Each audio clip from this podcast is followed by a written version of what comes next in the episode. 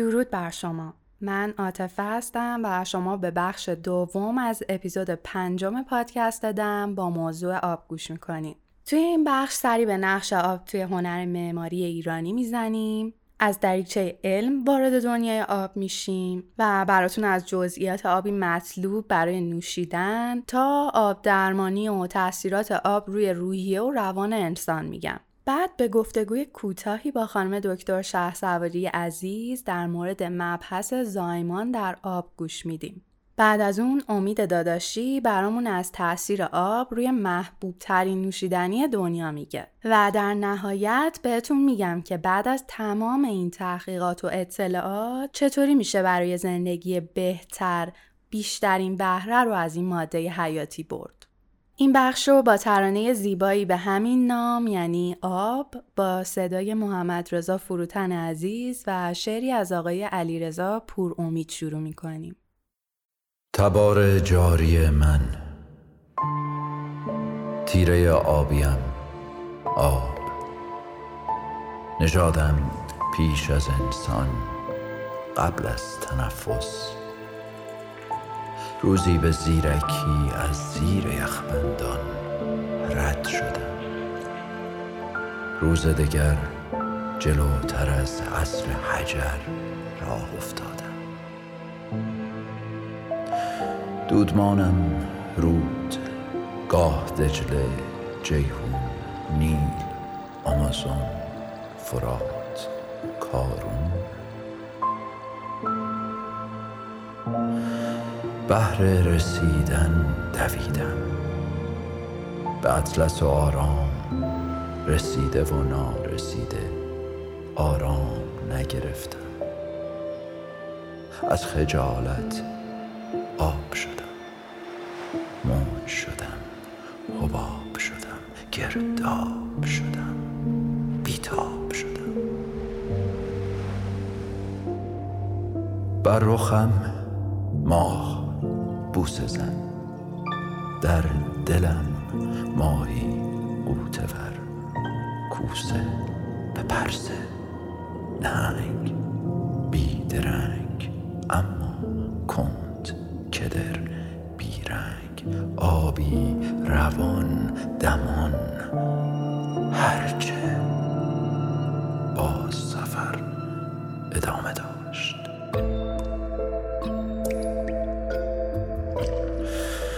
سرریز شدم، برخواستم، ریز شدم، بخار شدم، مه شدم، شبنم شدم، ابر شدم، زلال ریزان،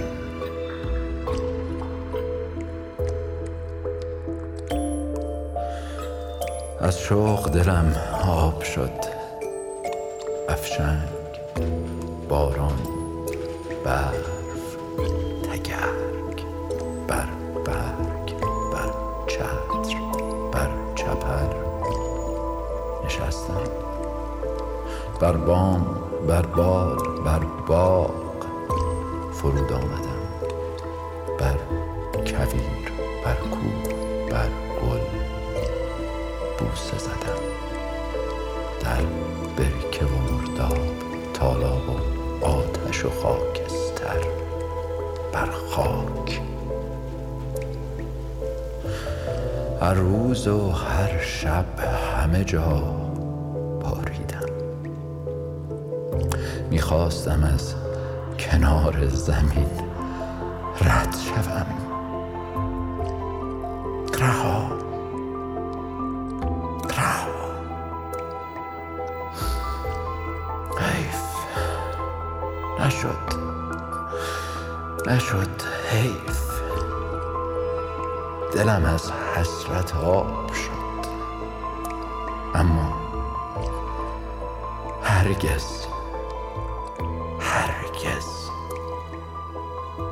سراب نشدم.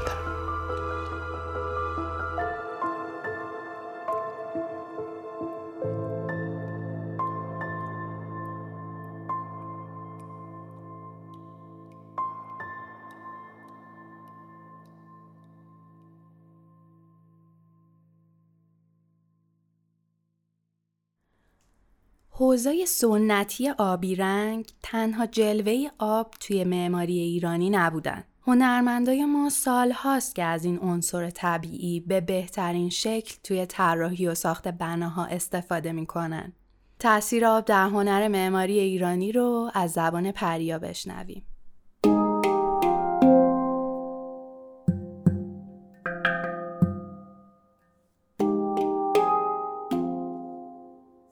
از اونجایی که ایران از نظر جغرافیایی و آب و هوایی تو منطقه‌ای که هم خوش قرار داره، خب همیشه با مشکل کم آبی و خشکسالی روبرو بوده. سدهای قدیمی، آثار باقی مونده از شبکه‌های آبیاری و قنات‌ها نشون میده که مردم ایران زمین همیشه مشغول مقابله با بی‌آبی بودن. مشکل کمبود آب و وجود کویر و بیابون‌های خشک باعث بالا رفتن ارزش آب و حرمت گذاشتن مردم به اون شده و این اعتقاد تا امروز هم ادامه داره و ایرانی‌ها آب رو مظهر روشنایی و نماد پاکی میدونن. این علاقه و احترام به آب حتی تو خونه‌های ایرانی‌ها هم دیده میشه. در ایران قدیم تقریباً همه خونه‌ها حوضایی داشتن که غالباً با کاشی‌های آبی فیروزه‌ای پوشیده شده بودن. از حوض و استخر توی باغ‌ها و خونه‌های ایرانی عموماً به عنوان ذخیره‌ای برای آب دادن به گیاه و شستشوی حیات و حیوان استفاده می‌کردن. علاوه بر این، حوض خونه‌ها به ویژه توی شهرهای کویری مثل کاشان باعث ارتباط دادن انسان با آب و تلطیف شرایط سخت طبیعی و محیطی می‌شد. در واقع بجز نقش حیاتی ذخیره کردن آب، از حوض توی هنر معماری به عنوان عنصری که به لحاظ زیبایی شناسی مثل یه لکه آبی رنگ وسط اون کرما و خاکیا خودنمایی میکنه استفاده میشده. ضمن اینکه انعکاس آسمون تو آب علاوه بر اینکه باعث میشه این مایع بیرنگ رنگ آبی خودش رو از اون بگیره، به لحاظ معنوی هم با اعتقادهای ایرانی‌ها هماهنگ بوده و به شکلی زمین رو به آسمون وصل میکرده و روی تقدس آب تاکید میکرده. با وجود حوض‌ها انگار هر ایرانی توی خونش یه تیکه از آسمون رو داشته. مجموعه این زیبایی، اون حس معنوی و البته اطمینان خاطر از دیدن ذخیره آب باعث می شده که مردم از دیدن حوض‌ها آرامش بگیرن. پس معماری اینجا نقش خودش رو تو ایجاد فضای آروم و امن و آرامش بخش برای روح و روان و زندگی انسان به خوبی ایفا کرده. توی معماری ایران علاوه بر اینکه فضاهایی مثل خونه، مسجد و بازار هر کدوم به نحوی با آب در ارتباطن، بعضی عناصر معماری اصلا به طور خاص برای نگهداری و توزیع و مصرف آب به وجود اومدن. مثلا آب انبارها، آسیابها، سقا خونه‌ها، پل‌ها و قنات‌ها، اینا از مهمترین عناصری هستن که ذوق و هنر ایرانی باعث شده این عناصر علاوه بر کاربرد، زیبا و نمادین هم باشن. مثلا سقا خونه‌ها. سقاخونه‌ها به نظرم نماد عزت، آزادگی، ایثار، جوانمردی و مروت ایرانی‌ها بودن. معمولا سقاخونه‌ها رو می‌اومدن در مرکز محله‌ها و تو مسیر گذرهای اصلی درست می‌کردن. مثلا همین میگم که نماد عزت و آزادگیه که باعث بشه تشنه‌ها رو از طریق اون بتونن سیراب کنن. آب انبار یکی دیگه از جلوه‌های اهمیت دادن مردم ما به آبه. نقش حیاتی آب انبارها توی بافت شهرها، به ویژه شهرهای حاشیه کویر و مناطق کم آب ایران و همینطور بود هنری و تزئیناتی اون قابل توجهه. جالبه که این تقدس آب به اندازه‌ای بوده که این ساختمان‌ها خیلی شبیه بناهای مذهبی هستن و اکثرا گنبد و گلدسته دارن. از نمونه‌های دیگه معماری مربوط به آب، گرمابه‌ها هستند که بعضی از اونها بیشتر از 1500 تا 2000 سال قدمت دارند و ساخت اونها تو ایران به بیش از دوره فرمانروایی هخامنشیان برمیگرده. قوس کردن تو آیین زرتشت خب یکی از شروط شرکت تو مراسم مذهبی بوده. بعد از اونم که بعد از ورود اسلام حمام کردن به عنوان یکی از فرایض دینی مهم بوده. به خاطر همین اغلب حمام ها رو اطراف مساجد یا توی بازارها می ساختن. حمام ایرانی با توجه به مراحل مختلف شستشو فضاهایی با خصوصیات و عملکردهای متفاوت داره که سه بخش اصلی اون بینه، میاندر و گرمخانه هست.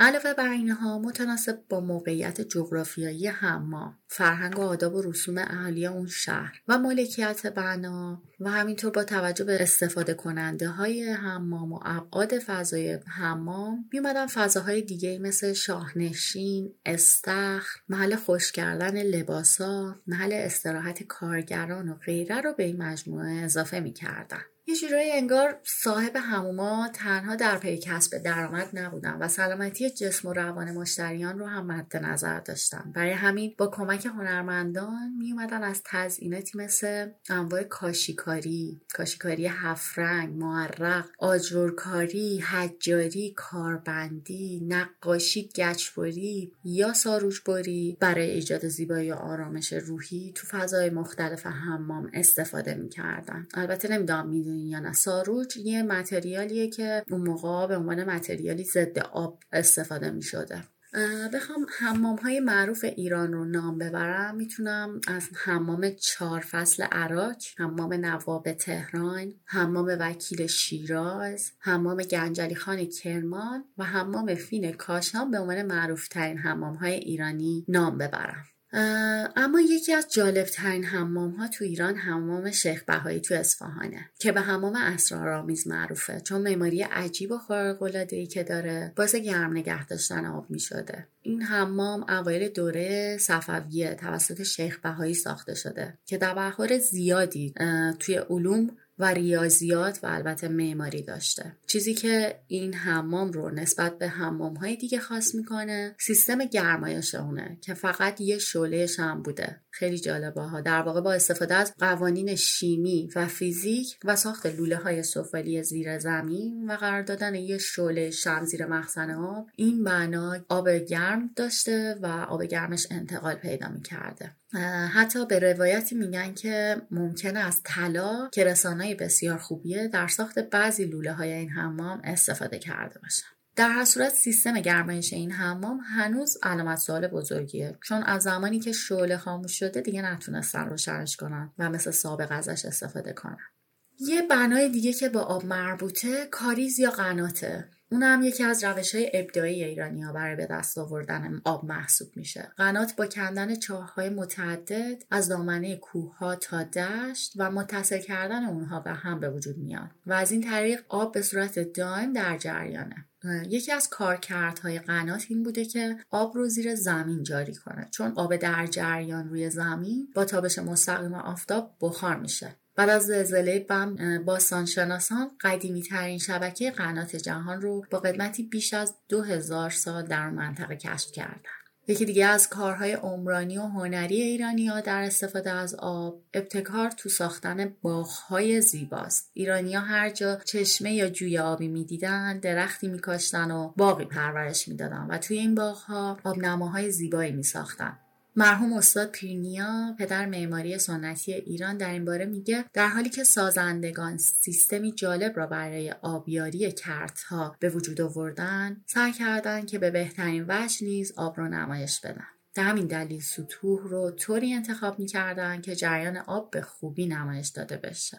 جالبه بدونید که باغ‌های معلق بابل هم که یکی از 7 شگفتی جهانه با الهام از باغ‌های ایرانی ساخته شده. میگن پادشاه قدرتمند بابل یه همسر ایرانی داشته که بعد از رفتن به بابل دچار افسردگی میشه.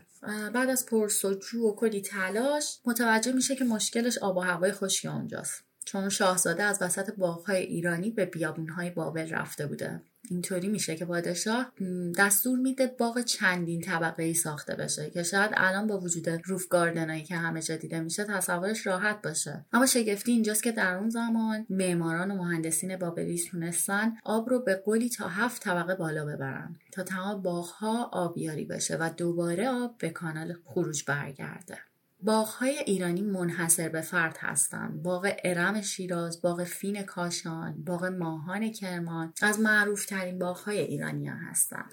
یکی دیگه از خلاقیت‌هایی که ایرانیان برای به جلوه درآوردن زیبایی‌های هرچه بیشتر آب انجام می‌دادند، ساختن ساختمان وسط دریاچه‌های طبیعی تو نقاط کوهستانی یا استخرها و دریاچه‌هاست که نمونه اون رو میشه تو ساختمونی که به دستور شاه عباس صفوی وسط دریاچه عباس‌آباد شهر ساخته شده دید. استخر شاه گلی تبریز یا استخر شاهی هم نمونه ای از این معماریه.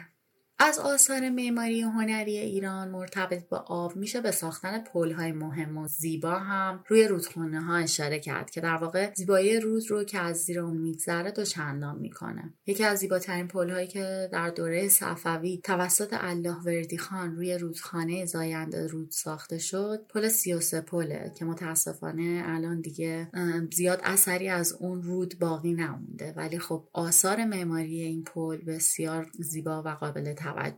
یکی دیگه از پل‌های ماندگاری که نماد شهر اهواز هم پل زیبای رود کارونه. یه اشاره کوچیکی هم بکنم به معابد آناهیتا تو ایران. همونطور که دوستان در بخش قبل اشاره کردن، آناهیتا ایزدبانوی آب در ایران بوده و در آیین زرتشت پرستیده می شده. این پرستش و نیایش با الهه آب در معبدهای به خصوصی انجام می شده. تا جایی که در حال حاضر شواهدش موجود هست، چیزی حدود 4 یا 5 تا معبد سراسر ایران قرار داره و خب این بناها هم معمولاً معماری به خصوصی دارن. مثلا معبد آناهیتا در کنگاور کرمانشاه، بزرگترین بنای سنگی ایران بعد از تخت جمشیده، یا معبد آناهیتا در بیشابور که بنای بدون سقفه، طوری ساخته شده که آب رودخانه شاپور درون اون جاری میشه و بعد به عنوان آبی مقدس از طریق قناتی از پرستشگاه خارج میشه. خب هرچند شگفتی‌ها در هنر معماری ایران با بکارگیری المان‌های طبیعی مثل آب کم نیست، اما من سعی کردم در این فرصت کوتاه حرفایی بزنم که کمتر تکراری باشه. امیدوارم که براتون جالب بوده باشه.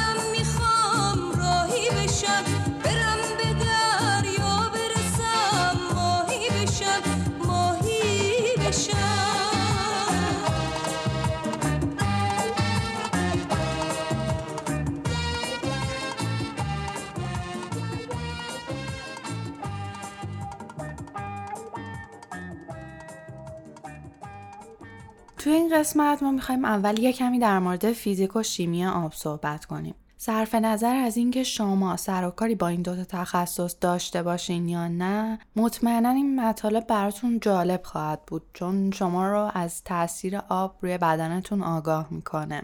در ادامه متوجه میشین که بدن شما به چه میزان آب نیاز داره و چطور از اون به نفع سلامتیتون استفاده میکنه و این موضوع به نوع آبی که مینوشین، دمای آب، زمان نوشیدن اون و در واقع این که چطور اون آب رو میخورین بستگی داره. بعد از بررسی تاثیر آبی که میخوریم، در مورد در تماس بودن با آب و تاثیر اون روی سلامت روانمون صحبت میکنیم و بعد هم مختصری درباره مفهوم آب درمانی یا آکواتراپی و همینطور زایمان در آب صحبت می‌کنیم. Splish splash I was taking a bath long about a Saturday night.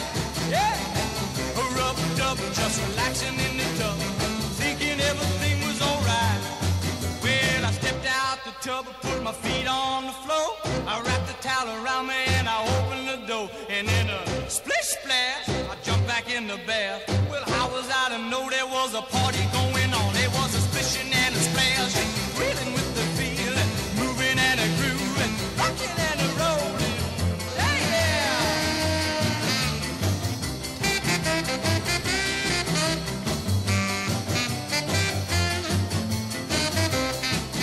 بیشتر بدن ما از آب تشکیل شده. نمیشه گفت دقیقاً چند درصد بدنمون آبه، چون نظرات مختلفی براش وجود داره. یکی میگه 55%، یکی میگه 70%، یکی میگه 90%. چون خب از دیدگاه‌های مختلفی وجود آب توی بدن در نظر میگیرن. اما خب چیزی که هست اینه که این عدد احتمالاً چیزی بین 70 تا 90%. و میشه گفت آب تنها مولکولیه که حیات ما و خیلی موجودات دیگه به اون بستگی داره. بی‌دلیل نیست که آب و مایه حیاتی میدونن. این مایه توی بدن کارهای فوق‌العاده مهمی انجام میده. بدن رو پاکسازی میکنه، ضایعات رو دفع میکنه، دمای بدن رو تنظیم میکنه، حلال ویتامین ها و مواد معدنی توی بدنه و اونا رو بین تمام اجزای بدن پخش میکنه و همینطور اکسیژن رو با خودش جابجا میکنه. آب باعث کارکرد درست مغز میشه و رطوبت مورد نیاز پوست رو هم تامین میکنه. از سلامت قلب و مفاصل حمایت میکنه. یه موضوع جالب توجهی که درباره آب نظرمو جلب کرد اینه که در واقع این آبه که باعث شکل گیری تمام سلول‌های موجودات زنده میشه. اگر داخل سلول‌های هر نوع موجود زنده‌ای، چه انسان، چه حیوان، چه گیاهان، آب وجود نداشت، این سلول‌ها زیر فشار هوای جو زمین له می‌شدن و این آبه که باعث میشه سلول شکل بگیره و بتونه در برابر این فشار مقاومت کنه.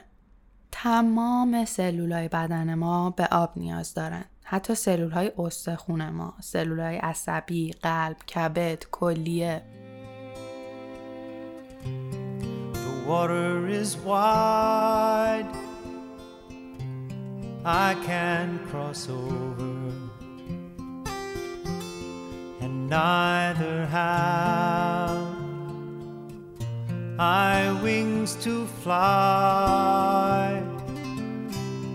Build me a boat that can carry two, and both shall row, my love and I. There is a ship. شاید متداول ترین سوال مربوط به آب توی پزشکی اینه که چه مقدار آب در طول روز لازمه که بخوریم و یا اینکه میشه کلا هر وقت تشنمون شد آب بخوریم یا یه مقدار ثابتی باید به بدنمون آب برسونیم. مسئله اصلی اینه که دهیدراته شدن باعث مشکلات جدی توی عملکرد بدن ما و مغزمون میشه.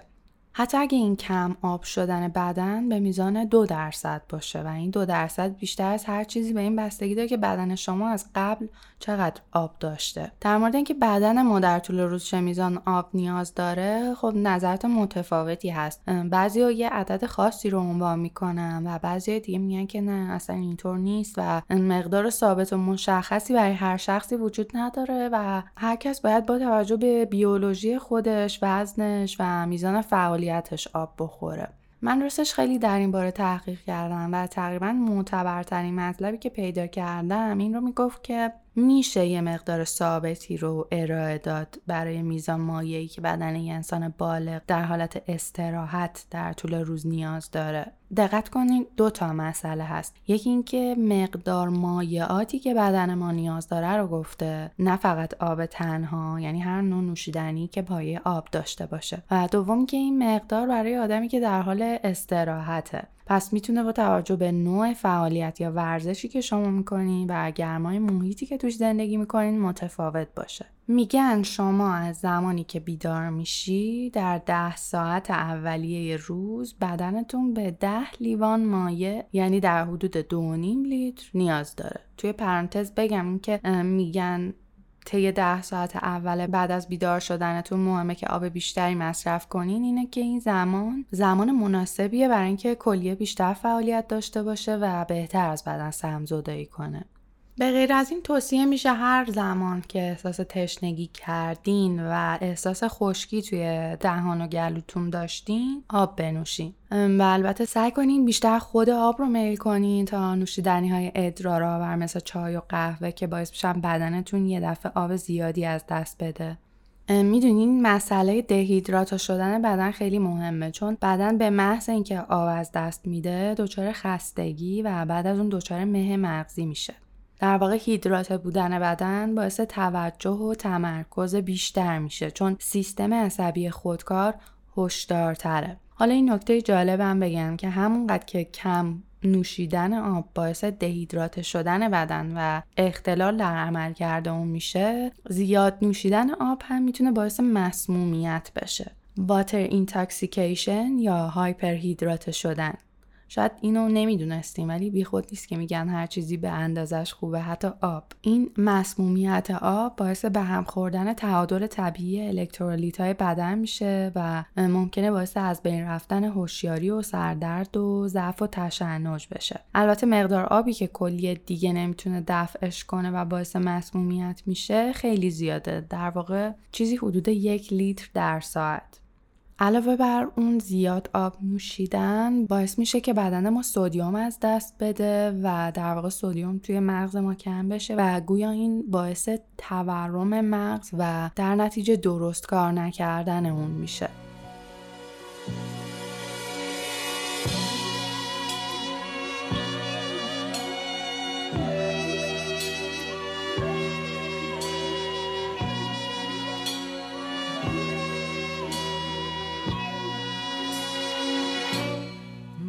تو با لب تشنه تن خسته لب یک چشم رسیدی،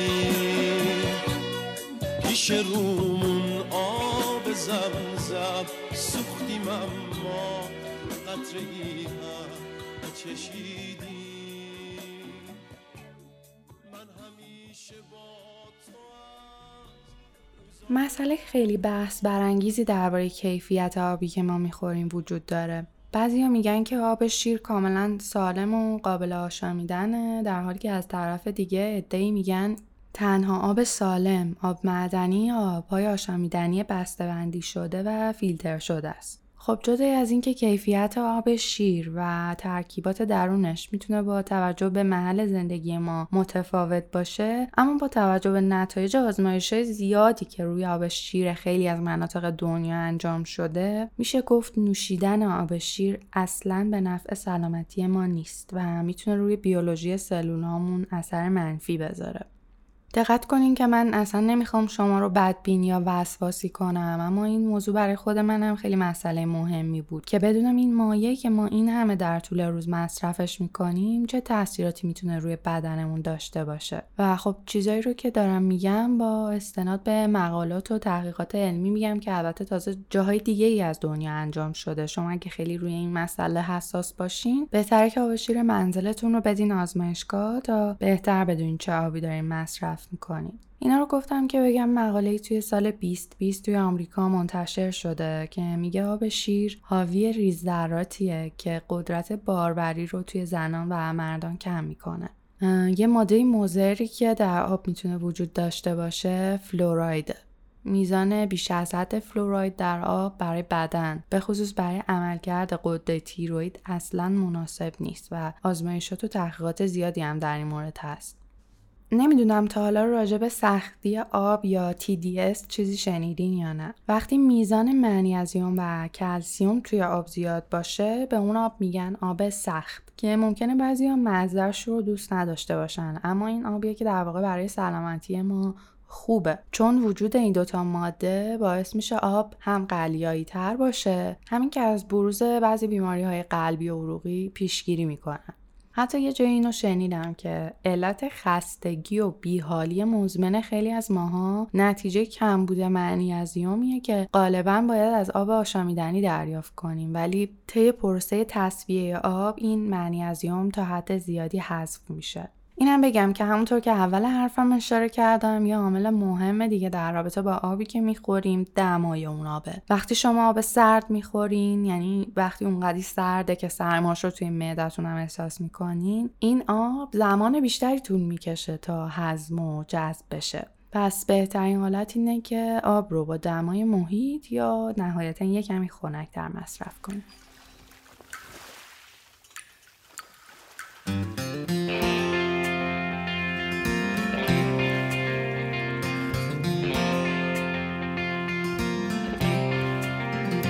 inflatable pool full of dad's hot air.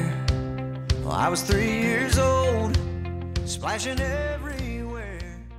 And so طبیعیه که وقتی حرف از ارتباط آب و سلامتی میزنیم ناخودآگاه یاد تأثیر آبی که مینوشیم بیافتیم. اما تأثیر ارتباط بیرون از بدنمون با آب رو نباید دست کم بگیریم. منظورم ارتباطی از جنس در تماس بودن با آبه. شنا کردن توی آب استخر و دریا و رودخونه یا در جوار آب بودن یا حتی نگاه کردن به آب دلایل علمی و مستحکمی هستن که نشون بدن زندگی کردن در کنار یه منبع آب یا گاهی به طبیعت دریا و دریاچه و رود رفتن یا تن به آب زدن خیلی میتونه برای سلامتی روان ما مفید باشه. یه دلیلش اینه که ما در چنین موقعیتایی تقریباً با تمام حواس پنجگانمون آب رو حس میکنیم. اون رو میبینیم، بوش رو احساس میکنیم، صدای امواجش رو میشنویم، روی پوستمون حسش میکنیم و میتونیم مزهش کنیم. یه دلیل دیگه اینه که آب سیستم عصبی پاراسمپاتیک ما رو فعال میکنه و باعث ایجاد آرامش میشه. همونطور که وقتی یه نفر خیلی ناراحت یا عصبانیه بهش میگن یه لیوان آب بخور آروم بشی، در تماس بودن با آب هم میتونه ما رو آروم کنه. گفتم که میتونیم صدای آب رو بشنویم. میگن اقیانوس‌ها و دریاها صدای امواج آبشون و امواجی که به ساحل برخورد میکنن صدایی رو تولید میکنن که بهش میگن نویز صورتی یا پینک نویز و این نویز شامل تمام محدوده فرکانسی که گوش انسان میتونه بشنوه میشه و به همین دلیل میگن که باعث خواب راحت میشه. شاید برای شما هم پیش اومده باشه که یه چرت حسابی لب دریا زده باشین یا با صدای امواج اقیانوس و دریا توی گوشتون مدیتیشن کرده باشین یا خوابتون برده باشه. یه تحقیقات جالب دیگه هم انجام شده که نشون میده شناور بودن روی آب میتونه هورمون‌های ما رو بالانس کنه و اثری مشابه مدیتیشن داره. در نهایت میخوام یه چیز بدیهی بگم یا در واقع یادآوری کنم بهتون. از اونجایی که ما تا چند هزار سال پیش کاملا در دل طبیعت زندگی میکردیم، به طور ناخودآگاه ارتباط خیلی قوی با طبیعت داریم که همیشه حال ما رو خوب میکنه. به این پیوند قوی بین انسان و طبیعت میگن بایوفیلیا و شکی نیست که تاثیر خیلی خیلی زیادی روی تنظیم شدن روان ما داره.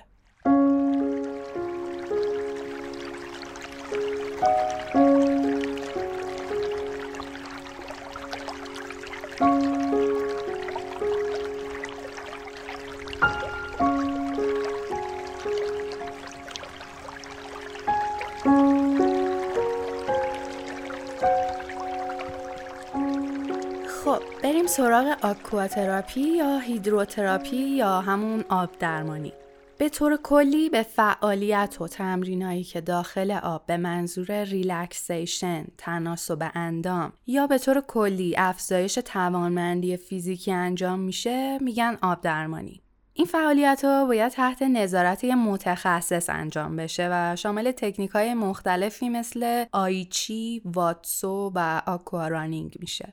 حالا برای چه کسایی مناسبه این آکواتراپی؟ میشه گفت برای خیلیا. برای کسایی که دردای مزمن دارن مثل دردای کمر و دردای مفاصل مثل آرتروز، کسایی که بدنشون به هر دلیلی دچار یه سانحه‌ای شده و برای حرکت کردن به طور عادی مشکل دارن، برای کسایی که دچار آسیبای ورزشی یا اسپاسمای عضلانی شدن، برای اونایی که مشکل قلبی دارن یا در دوران نقاهت بعد از سکته هستن و برای کسایی که به هر دلیلی مشکل حفظ تعادل دارن، آب درمانی یا تمرین داخل آب خیلی میتونه مفید باشه.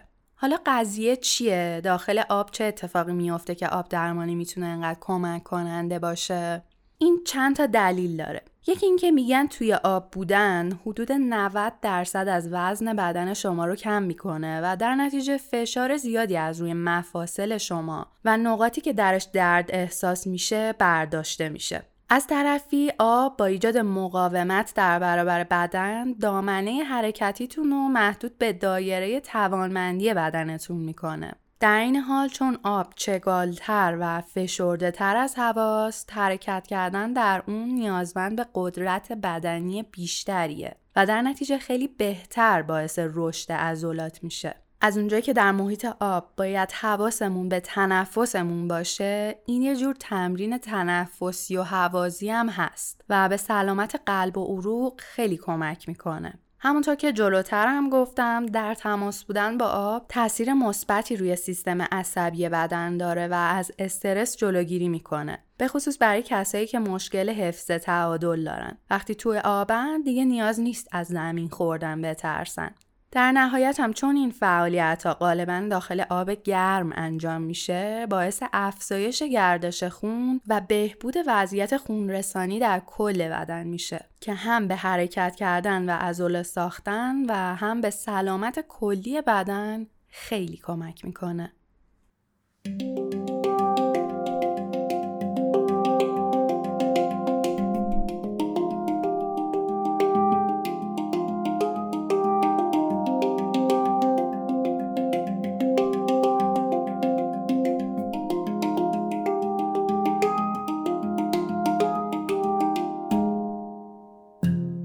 شاید یکی از رایج ترین اصطلاحات مرتبط با آب در عملیات پزشکی اصطلاح زایمان در آب باشه.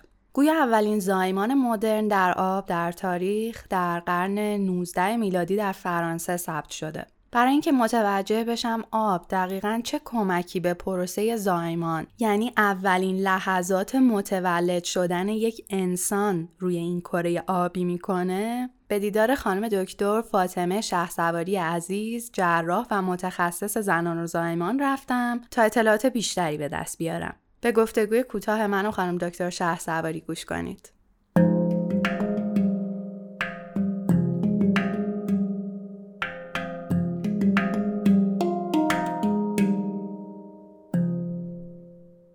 خانم دکتر، خیلی ممنونم که دعوت ما رو برای این مصاحبه قبول کردین و ممنون از وقتی که در اختیار ما گذاشتین. من با اجازهتون سوالامو شروع میکنم به پرسیدن. خواهش میکنم، در خدمتتون هستم. ممنونم. اول اینکه حالا درسته که میخوایم راجع به زایمان در آب صحبت کنیم، اما قبل از اون میخواستم بدونم که آیا در تماس بودن با آب، حالا از هر نوعی، چه آب درمانی باشه، چه شنا کردن یا راه رفتن در آب، برای یه خانم طی دوران بارداریش مفید هست یا نه؟ یعنی از لحاظ فیزیکی یا روانشناختی میتونه به راحت‌تر گذروندن دوره بارداریش و آماده شدن برای زایمان کمک کنه؟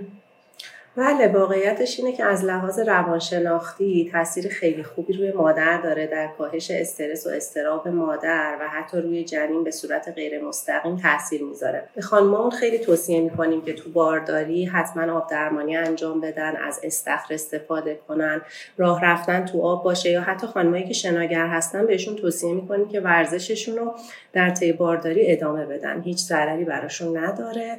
از لحاظ روحی هم میتونه خیلی بهشون آرامش بده. بنابراین توصیه میشه. تو کلاس‌های زایمان هم حالا اگه هر خانمی شرکت کنه بهشون توصیه میکنیم که حتما این کار رو انجام بدن. خیلی خوب. ما از قدیم توی فیلم‌ها دیدیم خانمی که میخواد زایمان کنه براش یه ظرف بزرگ آب گرم میبرن. یه چند سالی هم هست که اسم زایمان در آب به گوشمون میخوره. هرچند مثل اینکه این روشیه که سالها توی خیلی از نقاط دنیا به واسطه اون مادرها زایمان انجام میدن و ادعا میشه که روش نسبتاً راحتیه برای زایمان طبیعی. حالا سوال من اینه که این زایمان در آب اساساً چه شکلیه؟ آیا کل پروسه در آب اتفاق میفته و از لحاظ فیزیکی و بیولوژیکی چه کمکی به پروسه زایمان طبیعی میکنه؟ الان امکاناتی که هست تو کشور خودمونم و به عنوان زایمان در آب ازش صحبت میشه، به صورت یه سری وانهای آب گرم به حالت جکوزی‌های کوچیکی هستن که یه آبی با دمای ملایم دارن. خانم وقتی که درداش شروع میشه وارد آب میشه، هر تایمی که دلش میخواد و احساس آرامش میکنه از اون آب استفاده میکنه.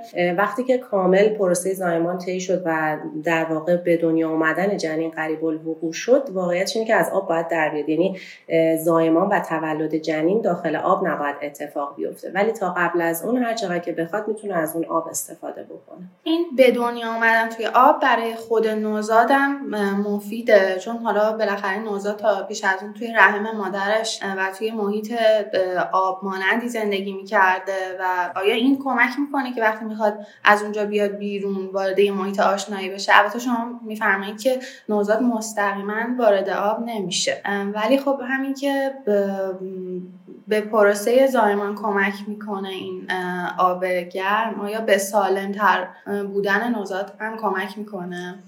تو پروسه استفاده از آب گرم یا زایمان در آب بله کمک میکنه، هم تو کاهش استرس و اضطراب مادر و متعاقباً جنینی که به دنیا میاد. ولی خود زایمان جنین توی آب نباید اتفاق بیفته. درسته که نوزاد جنین داخل رحم مادر توی مایع آب هست، ولی اون موقع ریه های جنین روی هم خوابیده و ازش استفاده نمیشه، هوا داخلش نمیره. به محض تولد جنین با توجه به ورود هوا توی ریه ها آب نباید وارد اون قسمت بشه، بنابراین به دنیا اومدن نوزاد توی آب میتونه براش حتی خطرناک هم باشه. راستش خانم دکتر، توی ذهن من و شاید خیلی دیگه که دارن این پادکست رو میشنون، این پروسه زایمان طبیعی یه پروسه پردرد و پرتنش و پر استرسیه و شاید همیناست که متاسفانه خیلی خانم‌ها رو از زایمان طبیعی میترسونه. من میخوام بدونم آیا این روش و این در آب بودنه میتونه از لحاظ روانشناختی اضطراب مادر و حتی فرزند و موقع به دنیا آمدن کم بکنه؟ یعنی روی روحیه هر دوی اینا میتونه تاثیرگذار باشه؟ بله، زایمان در آب یکی از روش‌هایی هست که ما استفاده میکنیم برای اینکه خانم زایمان طبیعی راحت‌تر و کم استرس‌تر و کم تنش‌تری رو طی بکنه. ببینید پروسه زایمان واقعا یه درد فیزیولوژیک داره، اما واقعا دیدیم از جلو خانمایی که تو کلاس‌های زایمان شرکت کردن و آگاه هستن به اینکه چه اتفاقی میخواد بیفته، زایمان خوب و راحتی دارن. بعدش هم باهاشون صحبت میکنی، خیلی شکایتی از درد وحشتناک و غیر قابل تحمل ندارن.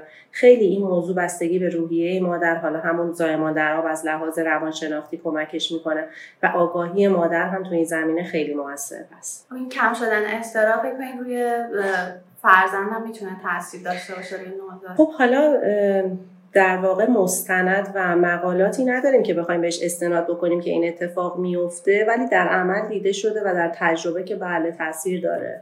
معمولا نوزادای مادرایی که با آرامش زایمان میکنن نوزادای آرامتری هستن. ممنونم ازتون. در آخر آیا توصیه آبی دارید که به شنونده‌های ما بکنید، چه خانم‌هایی که باردار هستن یا در شروع زایمان هستن یا خانم‌های دیگه؟ توصیه‌مون اینه که حتما از آب درمانی استفاده کنن، از استخر و وان‌های آب گرم استفاده کنن، از همه مهمتر مصرف آب، روزی 10 لیوان توی بارداری رو فراموش نکنن. ممنون از شما، مرسی از وقتی که گذاشتین، متشکرم. مرسی از شما.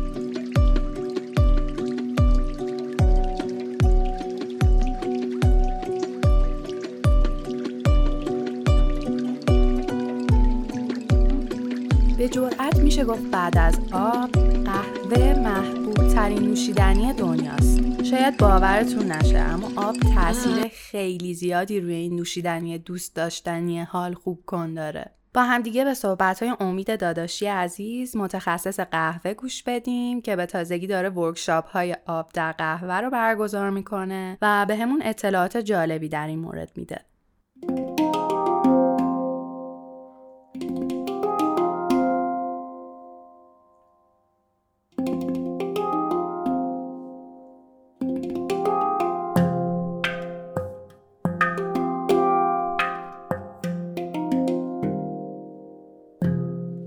سلام، امید داداشی هستم، مدرس و محقق قهوه و همچنین قهرمان مسابقات قهوه‌آزمایی سال 2020 در کشور ایران. خیلی خوشحالم که با استودیو دم و پادکست این استودیو در خدمت شما هستم تا راجع به یکی از بارزه‌های مهم نوشیدنی قهوه یعنی آب باهاتون صحبت بکنم. شاید براتون جالب باشه که چرا راجع به آب می‌خوایم صحبت بکنیم. در حقیقت آب خیلی اهمیت زیادی داره در مبحث عصاره‌گیری و دم‌آوری قهوه. شاید جالب باشه بدونید قهوه اسپرسو حدود 88 تا 92% رو آب تشکیل میده و از طرف دیگه قهوه دمی هم تا نزدیک به 99% رو آب تشکیل میده. پس مبحث بسیار مهمیه که شاید افرادی که به صورت تخصصی هم تو صنعت قهوه فعالیت میکنن، اهم از باریستاها و همچنین رسترها یا همون افرادی که قهوه رو برشته میکنن، از این بارزه غافل بشن. بذارید چندین مثال ساده براتون از بارزهای آب بزنم که میتونه کاملا کیفیت آب رو در نوشیدنی قهوه در واقع عوض بکنه و در نهایت تاثیر منفی یا حتی تاثیر مثبت بسزایی در نوشیدنی قهوه بذاره. ما یک بارزه‌ای به اسم آلکالاینیتی داریم. آلکالاینیتی یا توتال آلکالاینیتی به معنی خاصیت غلیظیت کل هستش. این خاصیت به عنوان خاصیت بافری هم شناخته میشه. خاصیت بافری کاری که انجام میده در خون ما هم مشخصه. کار بافر این هستش که pH رو کنترل بکنه. بله، اگر مقداری از خون ما pHش تغییر بکنه، ما دچار مشکلات زیادی میشیم. اگر دیده باشید در فیلم‌های سینمایی هم برای کشتن افراد بعضی اوقات از تزریق اسید به صورت مستقیم و وریدی استفاده میشه تا اون فرد رو دچار مرگ بکنن که این pH که به هم میریزه و خاصیت بافری که نمیتونه دیگه کنترل pH رو داشته باشه موجب مرگ اون فرد میشه. اما در قهوه خاصیت بافری چیکار میکنه؟ در قهوه هم باز pH رو کنترل میکنه به این ترتیب که هر چقدر میزان در واقع آلکالاینیتی یا خاصیت بافری بالاتر باشه، میزان اسیدیته ما کاهش پیدا میکنه. خب حالا این چه تأثیری داره تو نوشیدنی ما؟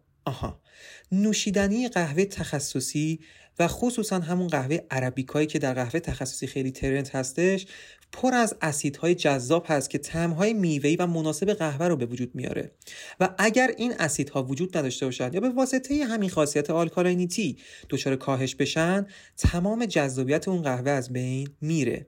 پس یک بارزه کوچک میتونه به این در واقع بزرگی تأثیر بذاره در کیفیت نوشیدنی ما. یه مثال دیگه میخوام بزنم. ما محلهایی که قهوه رو برشته میکنیم اصطلاحاً تحت عنوان رستری میشناسیم. رستری ها پس از فرآیند برشته کاری با روشی تحت عنوان کاپینگ یا قهوه آزمایی شروع به ارزیابی قهوه میکنن. خب طبیعتاً برای قهوه آزمایی و عصاره‌گیری ما نیاز به آب داریم. فرض بگیرین آب محل رستری دارای آلکالاینیتی بالایی هستش. هر چقدر آلکالاینیتی گفتیم بالا باشه، اسیته میوت میشه دیگه یا اسیته اصطلاحاً کم میشه و در نهایت خنثی میشه. پس اگر آلکالاینیتی بالا باشه، فرد برشته‌کار در هنگام QC یا کنترل کیفیت یا همون کوالیتی کنترل متوجه میشه که اسید قهوهش بسیار پایین هستش. پس سعی میکنه قهوهش رو لایت تر رست بکنه. هر چقدر قهوه لایت باشه، روشن برشتر باشه، خب به ترتیب اسیدها بالاتر میره و اسیدی بیشتر میشه. اما به این نکته دقت نمیکنه که شاید مشکل از رست نیست، مشکل از آبه، همون خاصیت بافری.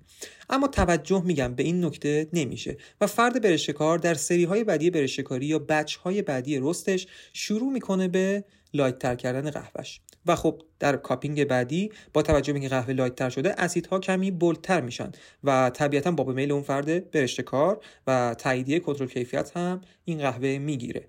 این قهوه بسته‌بندی میشه، فرستاده میشه به یک فردی که در حالا منزل میخواد قهوه دم بکنه یا محل کارش یا حتی یک در واقع کافه، که آبی که اونجا داره استفاده میشه دارای آلکالینیتی پایینی هستش.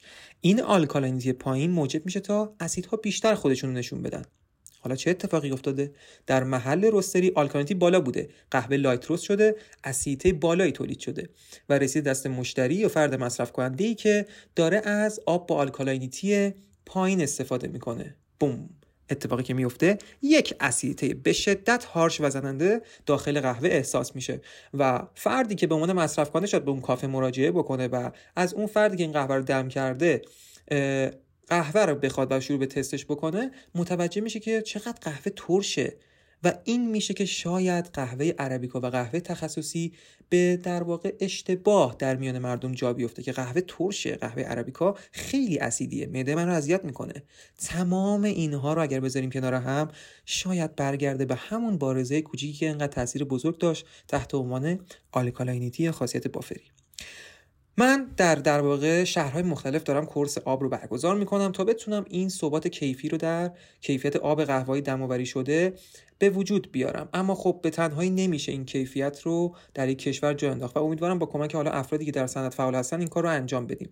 اما چیزی که میخوام مطرح بکنم این وایس یا در واقع این صدایی که من دارم برای استودیو دم رکورد میکنم بخش خیلی کوچیکی از در واقع کورس آبی که آموزش میدم رو داره در بر میگیره. آب خیلی پیچیده است، جدای از قهوه به صورت در واقع همون ماده شیمیایی که تو طبیعت وجود داره و حالا حالت‌های مختلف جامد مایع گاز این در واقع ماده وجود داره در طبیعت، خیلی پیچیدگی شیمیایی خاص خودش رو داره که قطعاً نمیشه تو تایم کوتاه به اون پرداخت.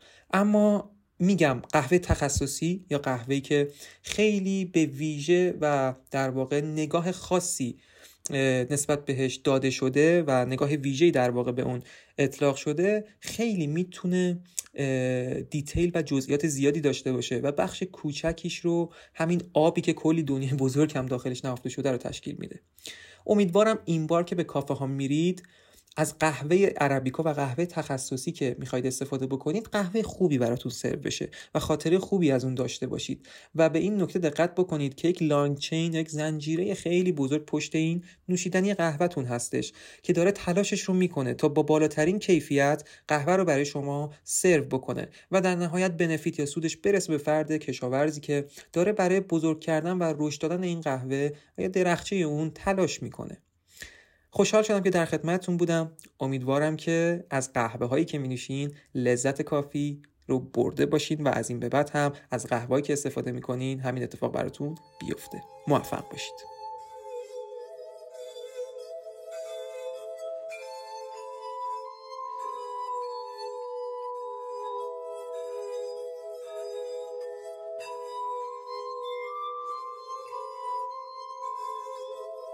موسیقی که در ادامه میشنوین کاری هست از آقای روبرتیسو که به سبک واتر گلاس هارپ نواخته شده. توی این سبک نوازنده فقط و فقط از لیوان‌های شیشه‌ای که توی اندازه‌های مختلف با آب پر شدن به عنوان ساز استفاده میکنه.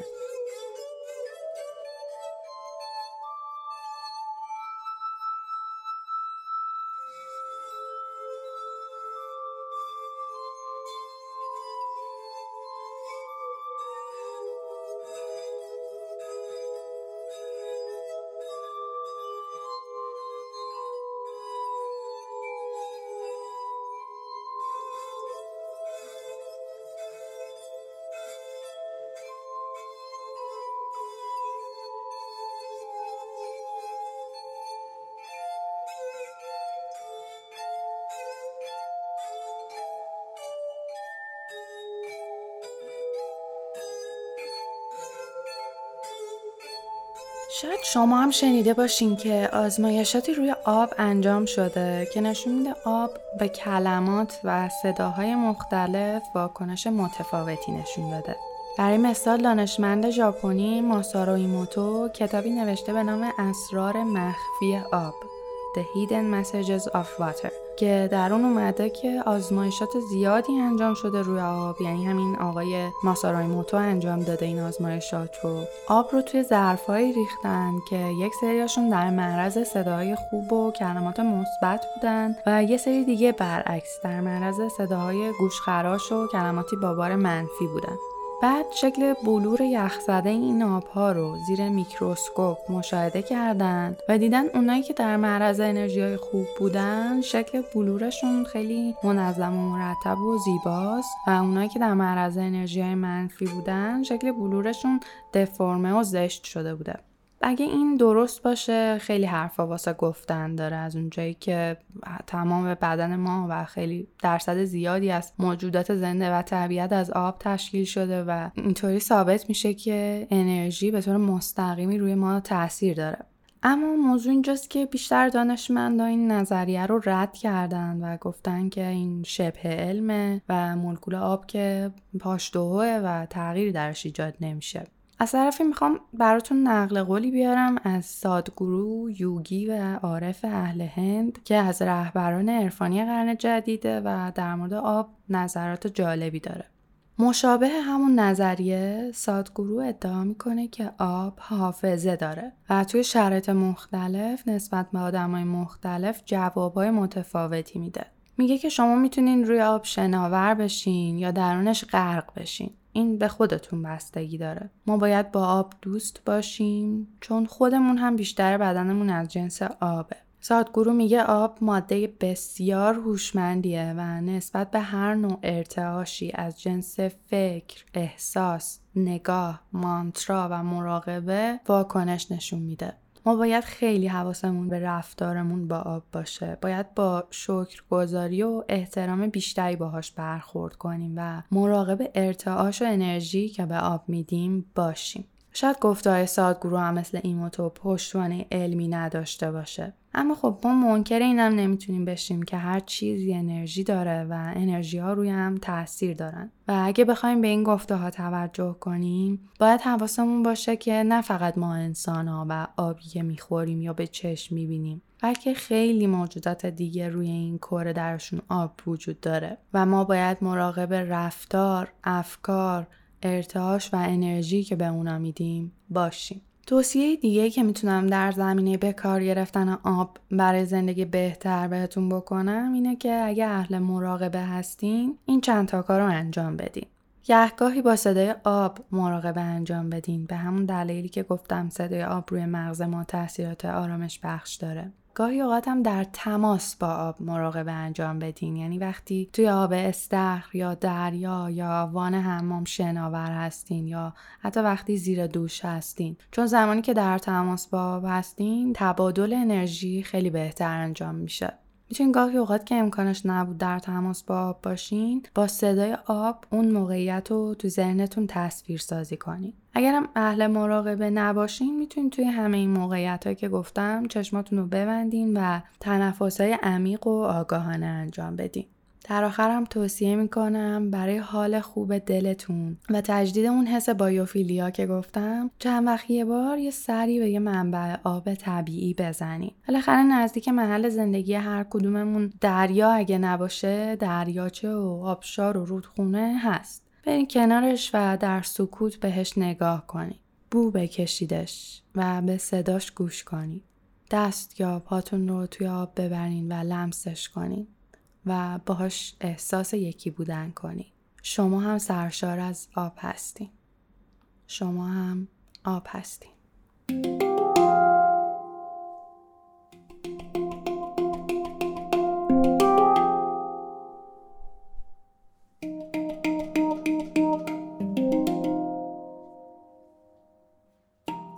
عزیزم ازتون بی نهایت سپاسگزارم که تا انتهای این اپیزود هم همراهمون بودین. امیدوارم هر آنچه که توی این اپیزود شنیدین تونسته باشه آب روان و روشنی باشه برای حال بهتر و زندگی با کیفیت‌تر. در انتها ممنونم از دوست خوبم سامان عزیز که زحمت موسیقی تیتراژ و میان برنامه ها با ساز هنگ درام رو کشیده و ممنونم از پریا، تایماز، خانم دکتر شهسواری و امید داداشی که من رو در ساخت این اپیزود همراهی کردن. لطفاً ما رو در شبکه‌های اجتماعی به آدرس دم استودیو دنبال کنین و به عزیزانی که مثل شما به دنبال حال خوب و زندگی بهتر هستن معرفی کنین. تا دمی دیگر بدرود.